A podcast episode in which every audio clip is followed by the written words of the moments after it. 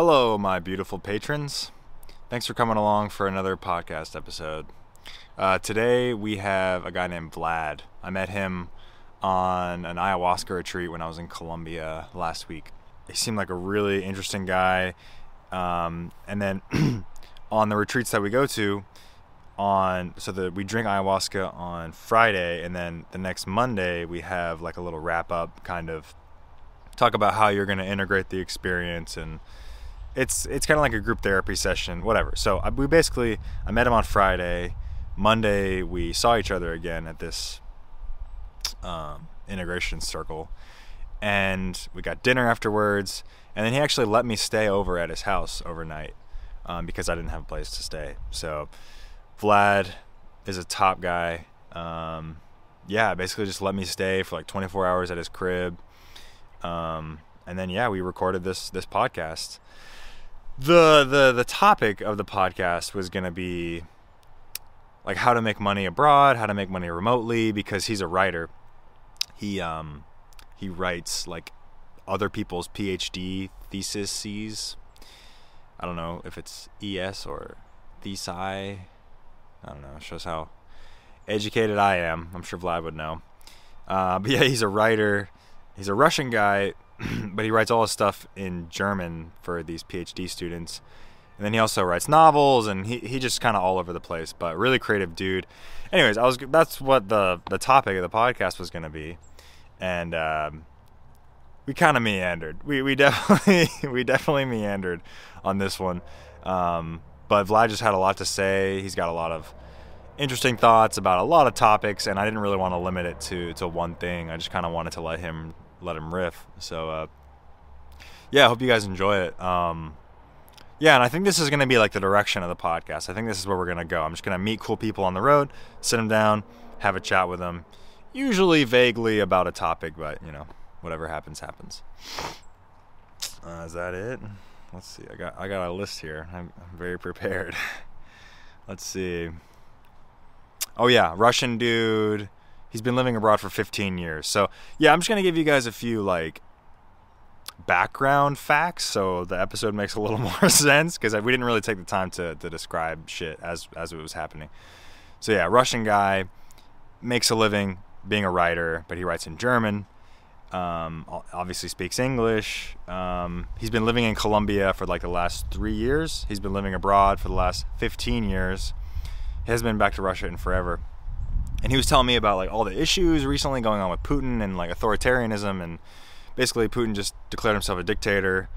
Um, he'll go into more detail in the episode, obviously, but basically Wlad wants to move back to Russia to kind of combat what's been going on recently. He wants to be a journalist and kind of put his neck out there for the good of the Russian people. So. Yeah, like I said, really interesting guy. Um, I enjoyed talking with him, and it's not COVID. It's not COVID. And I uh, hope you enjoy too. Yeah, if you have any suggestions for like different topics or people I should talk to or ideas for the podcast, I would love to hear your opinion. So drop a comment. Uh, is that it? Yeah, that's it. All right, guys. Enjoy. well, thanks for sitting down to talk with me, Wlad. Appreciate it, dude. Are you already like filming? Yeah. Yeah. Ah, the fuck. Yeah. yeah. I appreciate it for the invitation.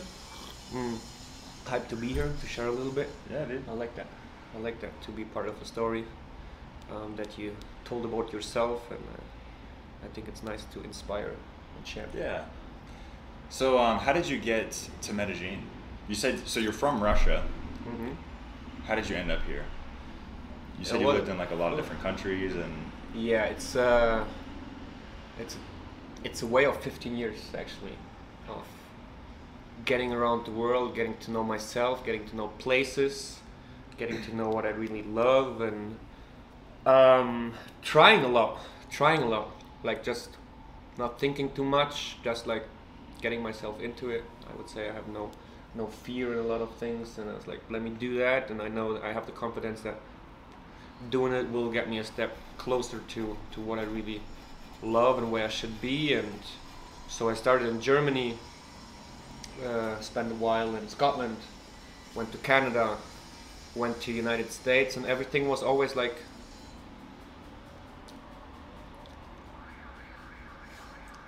making the way that I should come to Colombia and Mm. then live this while here because uh, finally I wanted to stay in the United States. It didn't work out. The visa, Trump, uh, was all difficult in that time. The when were you in the U.S.? It was um, 2018. Okay. 2017, 2018, yes. And in that time, visa regulations were so hard, um, university costs were so high, and I was still down to do it. I was still down to like invest like a hundred thousand dollars to stay there and be able to to study something, you know. So you really wanted to stay? I want. I love the United States. I Oh, yeah? loved the United States in that time. It was like my my place of freedom. I believed in the American dream. I believed in capitalism. I believed in um, working for the good and being being being in the the grind of the daily work. You know, Yeah. and making the money to live in a penthouse and whatever. Were you living in a penthouse? No, I lived in a place in in, in, in plantation in a regular like three bedroom normal with two girls, one Cuban girl, one Mexican girl. And right. uh, I was going out with a Colombian girl that time. because they're Miami, there are a lot of uh, yeah Latin people. Of course, there's yeah. just like Latin culture all over the place. Yeah. And so my visa in the United States uh, ran out, and I had to wait two months for my new labor visa to stay there and live there and to have just a shit job afterwards. What were you doing for work? there? Um, I was doing a, project manager in a civil engineering company okay. as a freelance freelance project engineer, and that worked out some while. But to continue in that position and to gain a little bit more uh, security in the sense of like being able to live in the United States, Yeah. and having the visa, having everything like set up, like law and order. I had to renew the visa to labor visa, and it took two months. Uh-huh. And I wanted to get it back, but in these two months, I had to leave the country. Yeah. And the mom of the Colombian girl that I was was going out with in that time, she was like, "Come to Colombia, just like wait two months here in Colombia, and then get back to the United States, live Yeah. there, and be happy." And so I came to Colombia, to Bogota first, and after two months, I was like, "I'm not leaving. Fuck the states." Just like no, I just loved it. The people, the the climate, uh, the the culture, the food. It got me, you know, the girls, everything. Like they, Yeah. they sucked me in, and I was just like, let me stay here. Everything started to work out, you know. Everything Yeah. was so easy to get the visa, to make like a living in some way, and the family like really gave me home. The the mom of the girl I was going out with, uh, they really gave me like home, bed, food. Uh, they took me like their son, and that Oh, made me even like want to stay here more. So I canceled my flight back to the United States. and I said like, Ballsy. let me just like work something out here. Let's see until when. And I was like, maybe like three months later, I was still thinking about the US. But after six months in Colombia, I was like, no, I'm going to stay here. this is my style. Nice. This is like I want to stay here like for a long time. And it wasn't. you were you were living with the girl and her Mm. family? No, the girl stayed in Miami. The Ah. girl stayed in Miami, and I just was there with her family, with her mom and her her stepdad. So you were like long distance relationship with her while you were in Colombia? The first two months, and then we broke up. It's like I'm going to stay here, so stuff is like not going to work out. You stay there in the United Yeah. States. I'll stay here in Colombia. Sorry, there's there's plenty of Colombians here for me. I don't Exactly, need you it's anymore. Just like put it on the side. It's like uh, there is one, there is one, Cali is one, Medellin is one, and uh, oh, savage. it just uh, yeah didn't work out anymore. And the family really gave me home and family and feeling good. And I lived one year with them. oh wow, you stayed with the family after you I broke stayed, up with the girl. Yeah, I stayed one fucking year with the family. They didn't get mad at you or they no, like- they knew it. They knew that what's going to happen. They were like, yeah, Daniela's like that. It's like it's nothing rare that happens to her. It's like no, like you like it here. You're not going to go back. Maybe one day, but Mm. you can stay with with us. And they let me live there for one fucking year, Yeah. and that everything else worked out with the visa, with like making a living, um, having friends. I found a lot of good friends in Bogota Mm. and then I got to a point where I was uh, able to like be on my own fi- feet. Yeah. Then the pandemic came, everything just like another year passed, and then in the pandemic I was like, let me try something new, because the family they moved to United States as well, So I was kind of by myself in Bogota, and I was like, Medellin's the place. Let me see how it is. Good Yeah. weather, uh, nice climate, uh, organized city. And I just packed my shit and came here. That's this the way of, of getting to to Medellin. Nice. Everything brought me here at the end. Yeah, It's it like- made sense. It made sense. Life, life really wanted that I'm here. That's what I feel. Because in the U.S., when I was living there and wanted to live there, I was fighting against so many like burdens and blockages, and nothing was working out. I was forcing it, you know. Mm. And I stood there, understood that like two years later. It's like no, I came to Colombia, and everything was like just so easy for me. And so for me, it's a sign that I should be here. Yeah. You know. You're like water. You're like flowing down Like some river and Yeah, like- get stuck on a rock and you're like, no, Uh-huh. let's keep moving. Go to Uh-huh. Medellin. the U.S. is too difficult. Yeah, like like Bruce Lee said, be water, flow, um, be a circle. mm. And I understood that, and I, I've understood that because I opened a very emotional and like sensitive part of myself here. Mm. That I'm like more empathic, more to people. I left that rational mind uh, of Europe, Russia, United States, being an engineer, like because that that was the blockage in my life, you know. Mm. I would I would do that because of social conditioning, you know, to be that person that they want people there to be.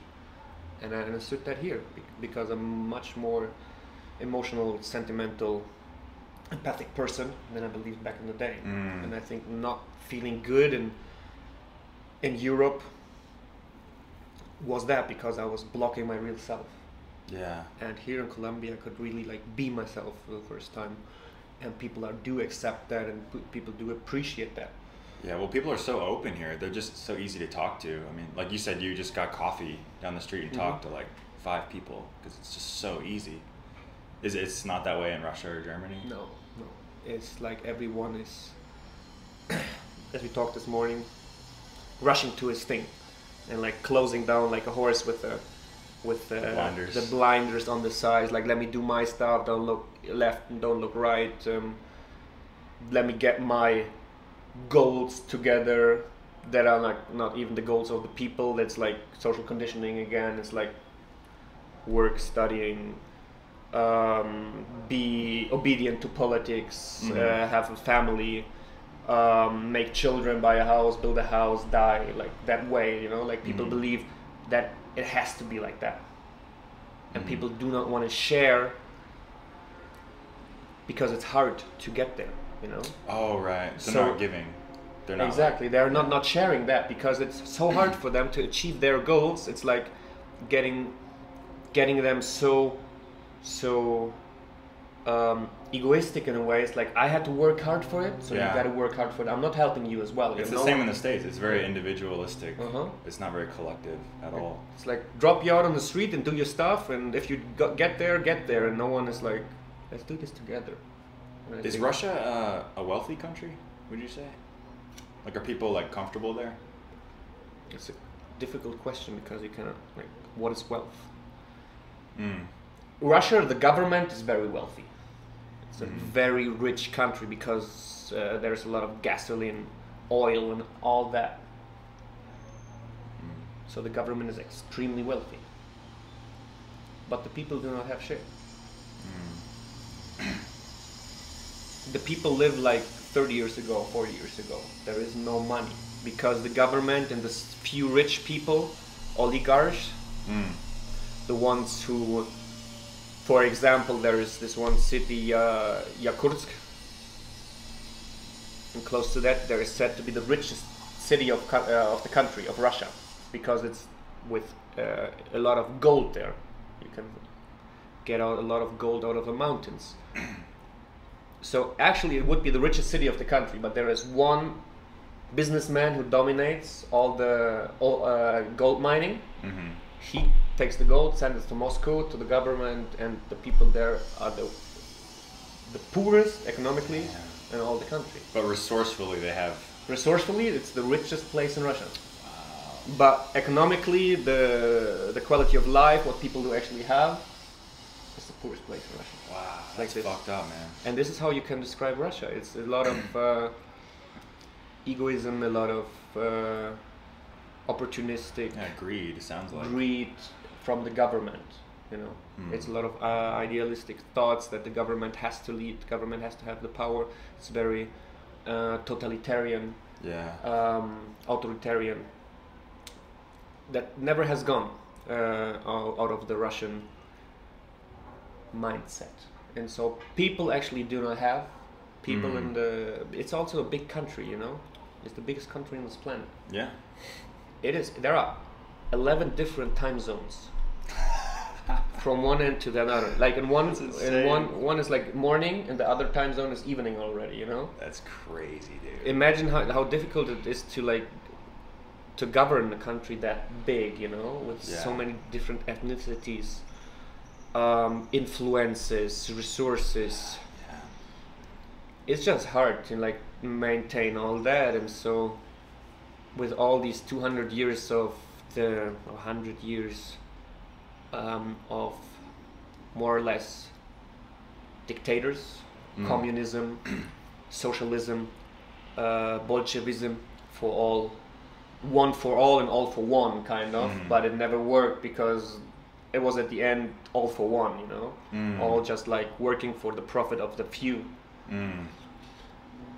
when you have that mindset so long in your mind, it is not easy to be like, okay, now we are like an open democratic country that Mhm. uh, applies uh, capitalism, and uh, no, just like let's work and be motivated. No, it like it's not working like that. You know, you, you know in the United States how long of a way it was to build the United States Mhm. in an economic sense, how they are today. So Russia is open for now since '89.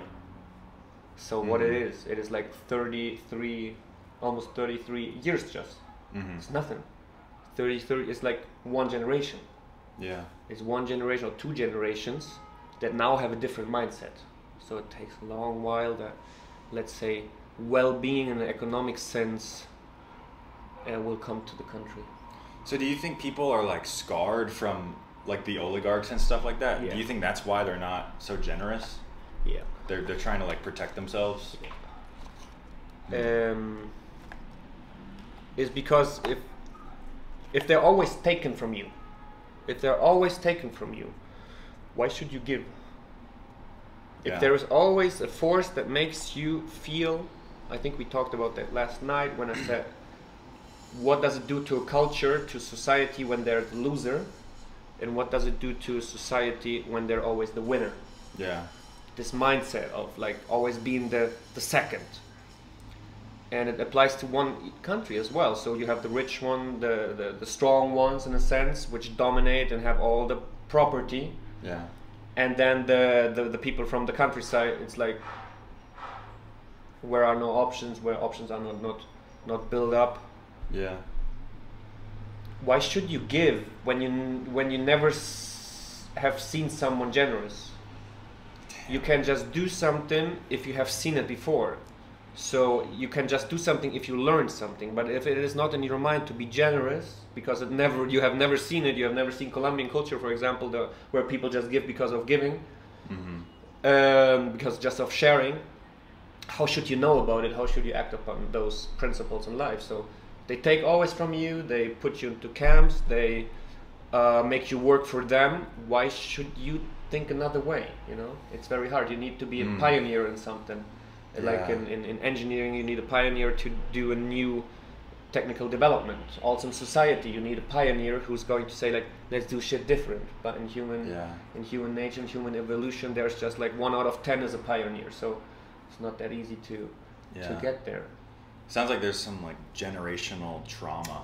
hmm Huh.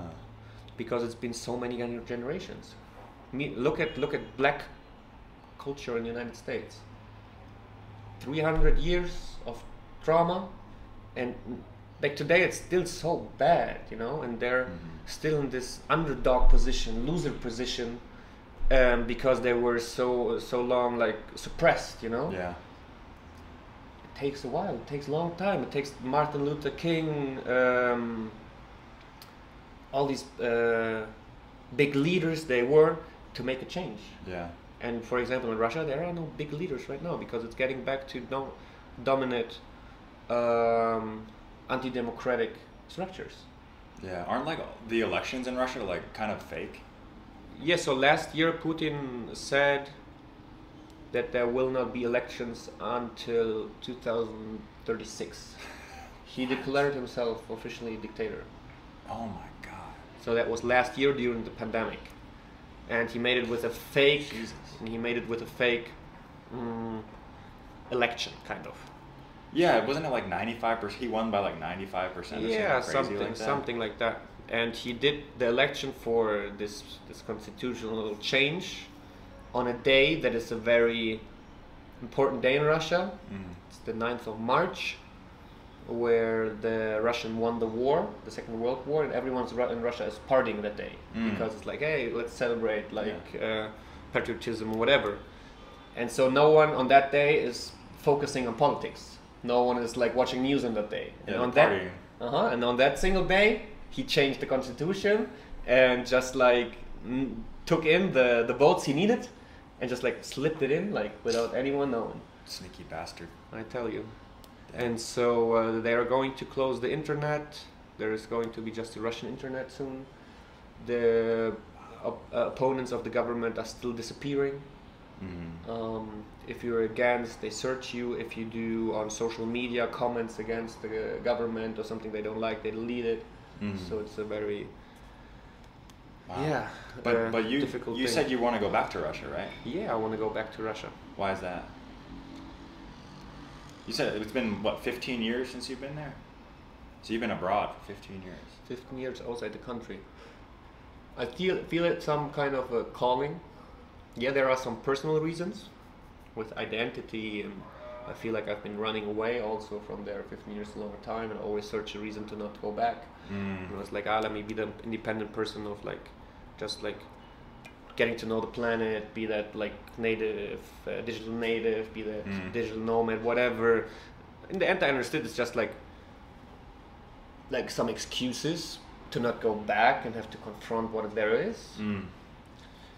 Um, there's a lot like some like family trouble and whatever. And so there's on one side I have this personal reason of my identity. I just want to go back and like stop like running away. On the other end, I want some like calmness and family Mm. because now we're like getting a little bit older, understanding the importance of yeah being connected to to your roots as well. Yeah. And on the other end, as I'm as I'm really like social, uh, so socially critical, and like I have this side of like rebellion and art in myself. I feel it. It is calling now as well to go back there in these difficult times of Russia Mm. to be there, to um,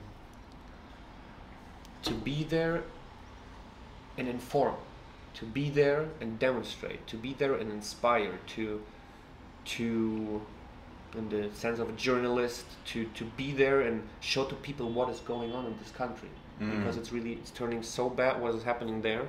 It is so against freedom and human liberty and human rights and I feel it as a purpose that because I'm always I always have been like against like social constructions, uh, political constructs and social conditioning.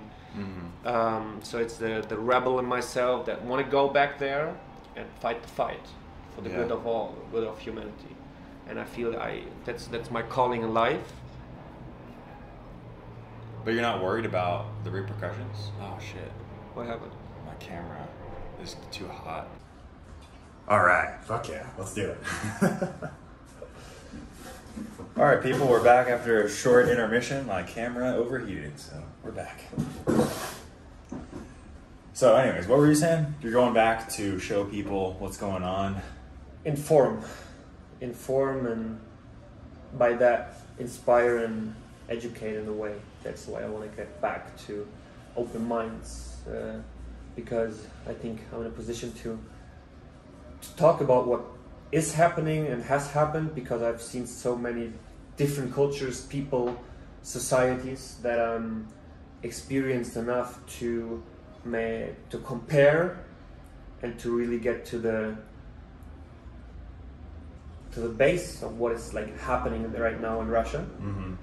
and um, I have this open world view. I feel that, and I, I, I think people can um, really, um, yeah, take something away from it. So it's the the the desire for like helping humanity and the Mhm. desire for revolution. I've always been this revolutionary person um, because I feel we need it. It's a step for constant evolution and for the better of all. And on the weekend, you say like everyone is a, is a good person, you know. And I do believe that too. Um, that we're all here for a reason, and there are some for everything's a force, you know. There are some peace needs war, Mm. black needs white. Everything is like the the weight that is like equilibrating, you know, and Mm. uh, so there are people that need to make something stuck and something to make to make it feel like difficult, and there's the the the, the, the weight on the other side that needs to like equilibrate that again, you Mm. know. So I, I wouldn't wouldn't say it's. I think everything is necessary. What happens on, on this planet, everything is necessary, and I think we will not be able to live on a planet where just is peace and love and everything. Because if there's just peace and love and uh, all the good stuff we call, there's no weight on the other side. You know, Mhm. for constant evolution and getting better and re rethinking, renewing, resolving, you need the, the, the, weight on the other side of the scale. And um, So you want to be that way? I want to be that way to Russia, and um, I'm not fearing. Uh, how do you say re- repercussion? Yeah, repercussions. I don't. I don't fear that. I think that's even more of a motivation. Um, be like uh, public enemy, but what is a public enemy to you know? Yeah. Um, it is because of those people who, who declare you public enemy because it's because you go against their thoughts and their ways, but there has to be this force that contradicts them and go into their And yeah. I, I, I think that's even more of a motivation to um, show, no matter how difficult or hard the situation is, that you can do the change. You should get in there. There cannot be peace without war. There cannot be uh, a revolution without death, Mm. in a sense. Uh, Without blood. without blood yeah it, it needs to be it needs to be the fight and so you need the, the warriors soldiers to go in there and to um, offer themselves to, to fight that fight Mm. and so i think they cannot take my for example at the end the result that will be received for me is worth to um, go through all what might happen i'm not really Mhm. sure if it might happen but look at nelson mandela he was so many years in, in prison Yeah. he never lost faith and he, he, he fought the same way. It's like there cannot be uh, fought a war without um, sacrificing something. Mm-hmm. He never lost that faith and he's still on there and he's still today this, this, this public hero for always believing in his values and always believing in his way. And so, yeah, if they take away my, my freedom in sense of my physical freedom and put me to Mhm. jail, whatever, it's not taken away something because freedom is what I determine to be freedom for myself. Freedom is what I have in my mind. And so the purpose, what I would do that for, and I would like to do that for, is much more important than, uh, for example, me having physical freedom. Wow. I You feel got, you got some balls. I feel like some some hon- shit you got to do for humanity. You have a huge love for humanity, and Mhm. really for, as you also said on the weekend, it's like even for can be murderers. There are always a reason for murder, for molester. There's like always a reason for it. Just like be empathic even to something you do not completely understand or want to accept or respect. Be empathic. Right. See what's behind there, because we need it in a sense, and it's we are here for a reason on this planet, and everyone is fulfilling his reason, in a sense. Mm-hmm. Everyone is like just flowing together how it should be and how the planet it needs right now, like the energy, the let's say a spiritual energy, universal and energy. Everything is, works how it works because it needs to be like that, you know. And um, so this is what I need to do. I feel this really deep calling myself to really inspire and inform and demonstrate So how do how do you want to do that? You said so you're a writer. Uh-huh. You make a living writing. Do you want to go over there and like do journalism or? This is the way I, I plan to do that. So it is more than I'm a writer. I feel like I'm a I'm an informer. I'm a critic, and I'm a storyteller. And writing is just one one way of doing it that I, convinces me the most. But I just told you that I do also like public speaking. I really like. I do uh, some music was another way of inspiring and uh, telling telling a story. Um, but I do believe that it is the emotion that makes a change. It is not the let's get get to a to a class and learn about how to make the change and let's Mhm. look into a book and then learn it for an exam and no what is making a change? Like for example just just put it out there. Um, just put it out there with the example of school. You put children into a English class. Let's say Russian children into an English class, and you Mhm. sit them, and there's the teacher, and the children already like get into class and open their books, and it's like fuck, vocabulary, grammar, structure. Tom Exactly. catches a ball. It's like, bro, why do I need to learn that? You know? Yeah. and It's kids so are boring. yeah so boring and then there's for the other when it gets to like really complex thing like um, conjunctions and uh, Different verb. tenses. different verb tenses and past and future and like shit's like fuck I know I'm never going to understand that they get fear you know Yeah. but then on the other end you send kids to uh, summer camp where there is a group of English children Mm-hmm. and everyone's playing and laughing, football, music, and everyone's interacting. And after three weeks in that summer camp, that kid learned more than I learned like in two years of class. One hundred percent. Six weeks, and it was enjoying. Like English is such a beautiful language, and because it made a connection there, right? And it was built up on emotion and story and building life, you know. And so I do believe, I do not believe in the educational system we do have on this planet Mm-hmm. because it it blocks us and it teaches something that you do not accept. For what have information when you cannot apply that information? Exactly. That in old Japanese culture they say um, you should only um, acquire knowledge if you're going to apply it. Mm. Knowledge for having knowledge does not make any fucking sense. Correct. and it actually confuses you. It takes you away from the way of, of Zen, of uh, of being wi- in the in the mode of wisdom, emptiness. Mhm. So No, I feel the same way. I mean, I studied Spanish for five, six years and didn't ever need it or use it or want to use it. And then I came to Colombia, and in four months, I get I got Like that. way better. awesome, right? Four months compared to six years. and you have like real motivation here. Yeah. To, to do that. to make be friends, to order food, to yeah, like a story. I had a story to tell, a story to live. And so, there we go, story to tell. So I believe in storytelling as education, as informing. Because also there's a lot of journalism that's just like facts.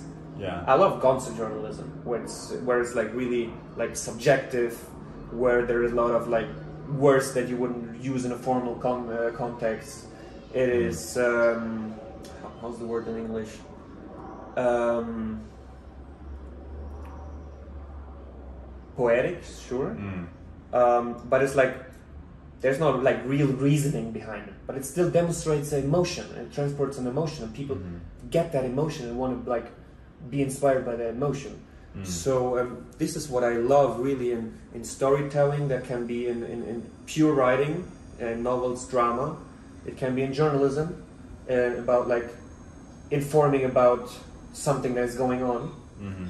And so I would say drama is more and more fiction. Journalism is more tended to, to real life, what's going on. And then in the middle you have the, the art, the rhythmic, the, the music part. What is, for example, for me, it's poetry. Mhm. It's three different types, but you can like get to something and, and inspire the people and you can transport the same message you transport in a class of sitting in front of the teacher by a story that goes about animals that are fighting each other uh, for some territory and then end up making friends and working against the human. Mhm. Um, for example, it was in George Orwell, Animal Farm. yeah, I was just thinking that's the plot of Animal Farm. exactly. You know, Mm. um, and Animal Farm is about fucking communism, how, how it did not work, you know? Yeah. And it's demonstrated perfectly. And like, you're in it. It's like, you read Marx and Hegel and Engels. It's like, damn, how does communism work? And then you read like the, the Animal Farm, what is like a, a hundred page book. You read that in one day. It's like, damn, this is how communism works. Yeah. And you're like fun, and it was like thrilling. It's like I didn't stop to turn pages in Animal Farm. It's one of my favorite books, and um, this is what I believe is my calling to do that. And I would use yes, the written word, the spoken word, and the hear the motion word music. These, Mm. these types, some something is in there. I have to develop that still. I'm young. Yeah. I'm young, but my calling I think is to inspire. I believe in inspiring and informing. I can feel it in you. You feel like an inspiring guy. Thank you. Yeah. So you've been a writer for. You said so. You studied in Germany, and then you moved to the U.S. Right, and you stopped your engineering degree. And is that when you started to become a writer in the U.S.? No, I started to get it right when I was born. Okay. But you started to make. because money. Money is another point. This is what a lot of people think. That's when you start to be something, when you make money out of it.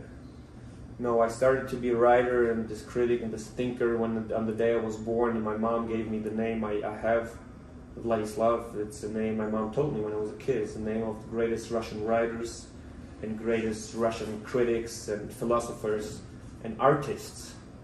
Um, it is not a very. It's, it's common, sure, in Russia. It's there exists, but it, it is a very art, artistic name, and all the big social critics and accepted writers they had this name and brought it to honor. And for that, from that day on, it was clear to me also to there's a reason behind that. Um, and I've been writing since really.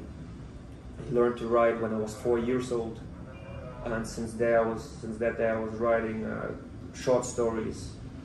And for example, it was funny. I was in in, in, in elementary school, Mhm. and they gave me like, how is the system in the US? ABC, right? Yeah. Grades. They gave me like F on my writing. like the fuck's wrong with them? F F F F. Like what the hell? and then I was like so pissed off by them. Like, why do they like you know like rate me so bad? Like I love it what I do and like everything they just like put me in. And I sat down at home also like with some incentive of my mom's like just like then get better. And I was just my free time writing one short story after another one Mm. and creating like sometimes like I, I looked at like comics whatever where there were no speech bubbles and then I wrote a short story to comics out of like a Mickey Mouse or Donald Duck or Wow. um, some Asterix and Obelix or some there's like father and dad stories and there are there are like when you look at them they're like speechless and I created to that and built my own short stories and I That's wrote it so like I just continued writing, and every fucking day I did my my my my, my diary. Mhm. Right there, and all my travels. I traveled a lot when I was a kid in Europe and in Canada as well. Writing was always there. I had so many like, how do you say pen pen pals, right? Pen pals, yeah. Pen pals, yeah. Like English pen pals? Yeah, in, in, in New Zealand I had one. I had one in China. Um, I had one in Canada. So we always went back and forth, back and forth to my grandparents. Always, everything I did was writing and reading, and then like being outside too. That's like Sounds like a great childhood. Game, game, and and now I think yes. Back in the day, I thought I wanted to be with my friends and play PlayStation. Stuff. my mom never like let me because she's like, no, here you have a book, here you have a pen, right? That's great. And uh, well, even now, like I'm, I woke up today and like started looking at my phone, and you woke up today and were like reading books. So I feel like it's a lifelong. It's lifelong path, yeah. Yeah. I love it. And now I understand. I understand what my mom did, and she did it for the good. My mom's the same. She's. I think you can't ask my mom like about a random book, and she read it. Yeah. I've never seen a person who had had, had read so many books. She never she never writes. Writing is not her shit, but she reads and reads and reads. Uh-huh. And it can be like you go to a bookstore, it's like, have you read this one? Sure. Have you read this one? Sure. Like, damn. My mom never gave me for Christmas or for birthday, never gave me money and never gave me uh, like material things like phones or Mhm. PlayStation or Game Boy, whatever. She always gave me a fucking book. Like, here you have a book. Until today, she's doing. Here you have a book. That's great. And uh, now I love it. Back in, as a child, it's difficult when you see other childs like playing on PlayStation, having the news close, um, Yeah. always hanging out together, and you're like the one who's reading in the corner. Um, Mm. as a child, it's difficult. Actually, it's difficult, but now it, it brought a lot of benefit. So um, yeah, back then, and this difficulty in childhood brought me also to something. What I also had, I was always this kind of like rebel person. Mm-hmm. When I was when I was like 14 years old, I ran away from home. Why? because I couldn't anymore. I couldn't do school. I never finished school actually. I never finished college. Um, high school. High school. High school, right? And because I could never understand why I should go there and learn something I didn't want to learn, that is not like getting into my head the way they taught it, and Yeah. just sit there and be obedient. And I had a lot of problems because I always opened my mouth. and two types, I was always a jokester, but also the critic, you know, like always the, those types. And teacher just hated me, and they F, F, F, F on everything. I had like the worst grades on, on all it, and that made me like my parents are like really like structure, you know, you, you gotta do good school, be there, and so they put pressure on me. Of course. And that brought us to a point where we were just like day and night fighting. In Yeah. school, at home, I was hating myself, and uh, so uh, depression was also like very, very early in my life a part because of that. Mm. Because of that, today I speak with my mom and I ask her when, when, when, when did I start to be depressive? Yeah. When you started to have to comply social norms Mhm. she tells me. It's like once you got into all the social environment where people want something and want to change you, this is when you got depressive. And always when you were away from that, when you were in nature by yourself with friends outside in summer camp, you were the happiest person ever. Yeah. So uh, something about being a teenager too, like you, that's when you start to become a little more socialized. Like you kind of are more aware of your social environment and like pleasing Yeah. other people. trying to please, trying, trying. Yeah, and It's a hard age, man. It's a hard, It's a hard age. fucking age. And then, yeah, being that guy who's always just reading by himself at the corner writing, and all the other kids with the news, clothes, skateboards, Game Boys, and whatever, it got just read to me, you know? Yeah. And I understood that school is not my thing. Everything was F, and we just were fighting. And then I said one day, I'll leave. My mom understood. She was like, okay, I'll Wow. leave. You just told her like I'm leaving. And then she was like, okay, but you gotta do something. We're going to support you in that, but you gotta do something. You cannot just like leave. And uh, by myself, I, I found a job, and it was like it was like ten hours away from my mom's house. And So it was that was in, in North Germany, in North Germany, and I went to South Germany by myself, and I found down there a job in uh, how do you say as a cake maker, Okay. baking cakes and cookies and all that. At 14 years old. At 14 years old. And from that day on, I started to live by myself. Were you, were you happier when you left? I was really being myself. I was really being myself. Um, I love that being independent and everything worked out, even if I fucked it up a lot. Did you make a lot of fuck ups? Yeah, yeah, yeah, yeah. A lot of problems with drugs and police came. Mm. a lot being in the street, but I was always responsible, you know. So there was always the side that went to, to work, complying when I had to comply there, Yeah. and then like after work I was just hanging on the streets with the guys. Did you have a place to stay? Yeah, I got my own apartment. I got my own apartment when I was 15. That's crazy. My dude. first own apartment. When you're 15, you have your own apartment. Imagine what's happening there. Everyone's hanging out, yeah. girls, All the 15 drugs, Yeah. smoking weed all fucking day, being on party on a Wednesday, I lived that like oof for until I was like almost like 18. Wow. And What what drugs were you doing? Just weed. um. I started I started when I was like running away, kind of at that time when I was like 12. I started to smoke. So now I'm actually home with like 15 years smoking. Then I started like with weed when I was 13, and then when I was 14 we started with like amphetamine, you know, the, Uh, because we couldn't afford coke and stuff. So we started with amphetamine. like And pills. Um, no, like the white powder. Oh, okay. I don't know if they have it in the U.S. I No. don't know. Uh, they probably do, but I've never seen it. It looks like coke. It's just cheap and it's just uh, amphetamine. You know? Yeah. So we started there. We went on parties from from the age when I was 14. I always had a fake ID where it said it was 18, and we went to every kind of party all night long. And I was buying cigarettes, alcohol, whatever. Like uh, Yeah. from that, like like uh, McLovin. McLovin McLovin. from Superbad. Yeah, so that one. I love that movie. And Yeah, I'm gonna make sure this uh, This is still working still? recording. I'm gonna make sure. Oh yeah, yeah, we're good. I have 10 minutes more. Okay, no worries. Just let me know Okay. because I don't have my phone. So. Um, So yeah, the, the, a lot of lot of drugs. Um, you said you started taking acid when you were like acid when I was 15? 15, uh, cocaine, MDMA, got to things like crack, Mm. just like to try everything in a good sense and just like testing, getting my my my my my, my experience. Uh, but I always been responsible. I never fucked it up. I never fucked up losing my apartment. I always made it to pay my rent, and I always made it to like live that double life that I get to work and they don't notice shit. yeah. And yeah, when I was 15, I also uh, had had the luck, uh, or it was discipline, I don't know, um, that I came around an engineering company, and I was like, I want to work here. And they said to me, You don't even know what we're doing here. It's like, Well, I want to work here. and it's you didn't have like a high school No, nothing. diploma. No, like nothing. quit school. quit. I quit school, and the boss was like, "Okay, I give you a chance. You can work here two weeks and see what we're doing. And if you like it afterwards, we check." And I was there two weeks, and it was after two weeks, he was like, "Good. You can work here now six months, and after six months, we, we look what's happened." How old were you? Fifteen Eh, Being an engineer.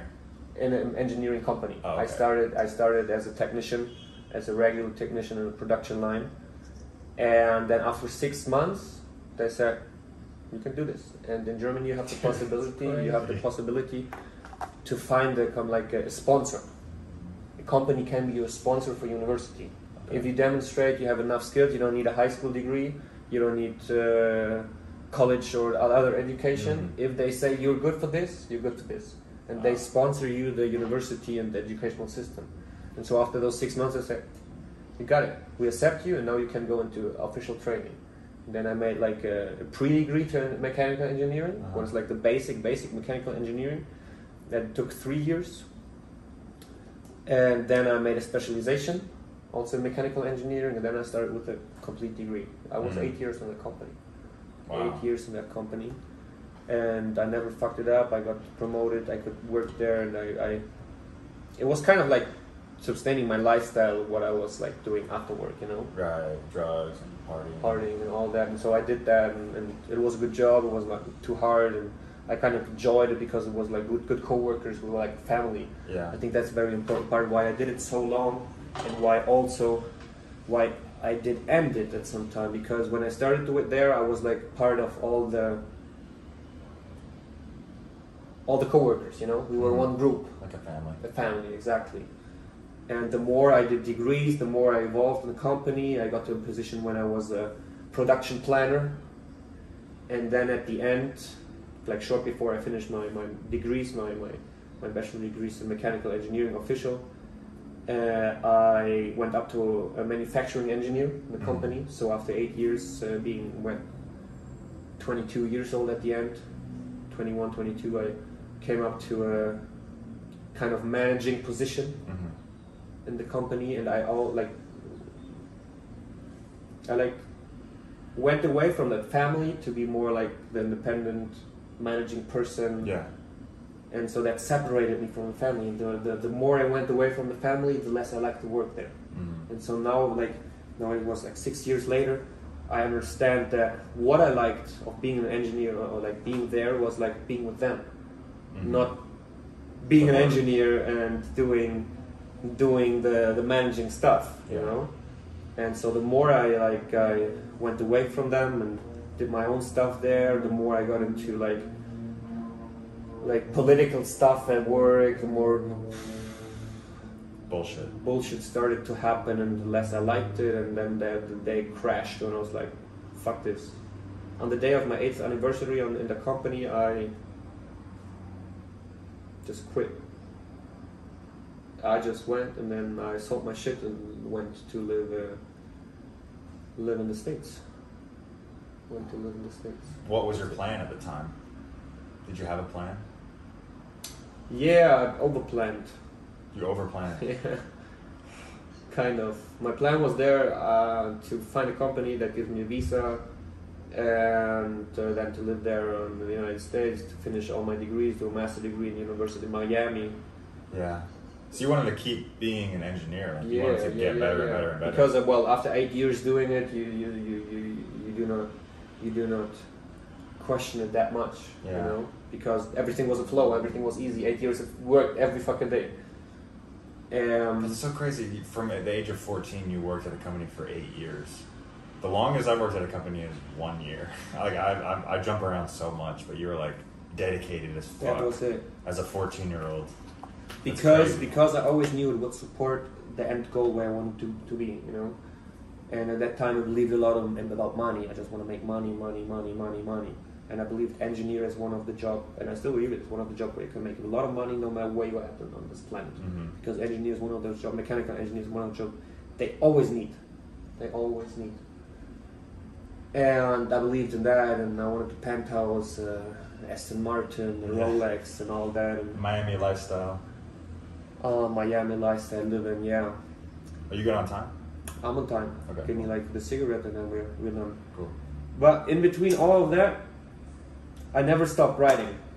Uh huh. Uh, I never made it for money, I just wrote, you know, my, my crazy drug trips, I, I wrote them down. I created stories from, from stories we experienced with friends in our weekend trips or vacation trips. Um, I enjoyed doing all the text work in university. I enjoyed doing all the text work I had to do as a, as a, as a, as a, as a manager in the company. hmm Um, all the what is written, I always did that. Like me, let me do that.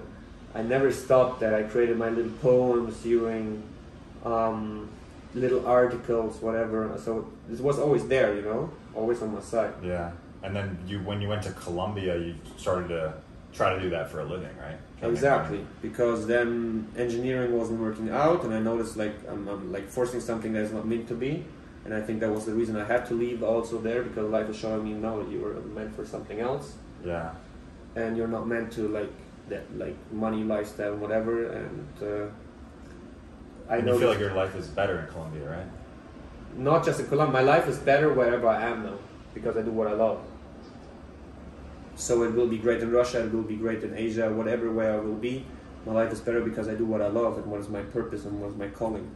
Mm. And I was just one day, it's like I had no money, everything was like my savings were up, and it's like I was so pissed that no, nothing worked out. And in company, I was pissed against like modern structures and work and all that. Um, and I said one day, one one one day I said, in a year I want to live from my writing. Mhm. I want to make a living. I want to have my own apartment. I just want to live from it and be on my own feet. And this happened. I set myself and just wrote my ass out and did nothing else. I cut everything out of my life Just wrote. and just just wrote. And that's it. This is how I became the writer I am today. And the uh, That's pretty inspirational. You just kind of like took a huge risk. You're like, fuck it, I'm just gonna try this. yeah, it's not risk, and uh, I, I don't like the word risk because um, so we have three things: we have risk, uncertainty, and opportunity. Mm. Risk and opportunity uh, is just a dualism, you know. In the middle, you have uncertainty. So, Mhm. opportunity and risk are two things that you can think of that are that you are conscious of. Uncertainty is all what you're not con- uh, conscious of. Right. So there are like 50 billion of possibilities Mhm. that you don't kind of even think of. And there are like five risks and five opportunities. Mm. So why do I think should think of risk when I can in that case because everything is uncertain yes or no? Why should should I think then put my mind on the negative word when I could use the positive word opportunity? Mhm. Just like go there. Just take that. like, Just see that as a huge opportunity. Cut your cut your boats. Burn your boats. That's the word. Burn your Mm. boats. And just go in there because when you feel it, you feel it. You know. Yeah. And when you want it, you want it. Wow. So that's why I can say just always you should listen to what really what really is there in you. Just try to take away all the layers that are blocking you from the real stuff. Mhm. Being doctor because it makes money and no, be a doctor maybe because you help people and helping people is your calling, you know. Take away the layer of money, of social status, get there to the real reason. What is behind there? Yeah. That is something good. The inspirational level. The inspirational level of yourself. And then you don't need, if you have inspiration and if you have passion, you don't need motivation. Because motivation is just something you need, like discipline. Do something what you don't like to do it. But when you are like passionate and love something, then you're just like do it because you do it as part of your life, like brushing teeth, going to bath, Mhm. whatever. Uh, you don't need like an amount of fucking emotion, uh, um, motivation. Mm-hmm. Wow. Yeah, you're a pretty inspirational dude. Thank you. Uh, Now I gotta leave. Yeah. I think that's a good spot to end it, though. Perfect. I That would was say great. so. Thank Yeah, you thank- very much for, for having me here, Thank you, bro. chatting, uh, opening up about your life as well, um, having your love out there with what you do, and also inspiring people. I think we connect on that. And uh, Yeah, that's the most important thing. let's kick it. Thank you. Yeah, brother. Thank That's you, it. bro. All Do right. it. Cool. Let me know when it's finished. Yeah, it, it won't be long. I don't really edit it too much.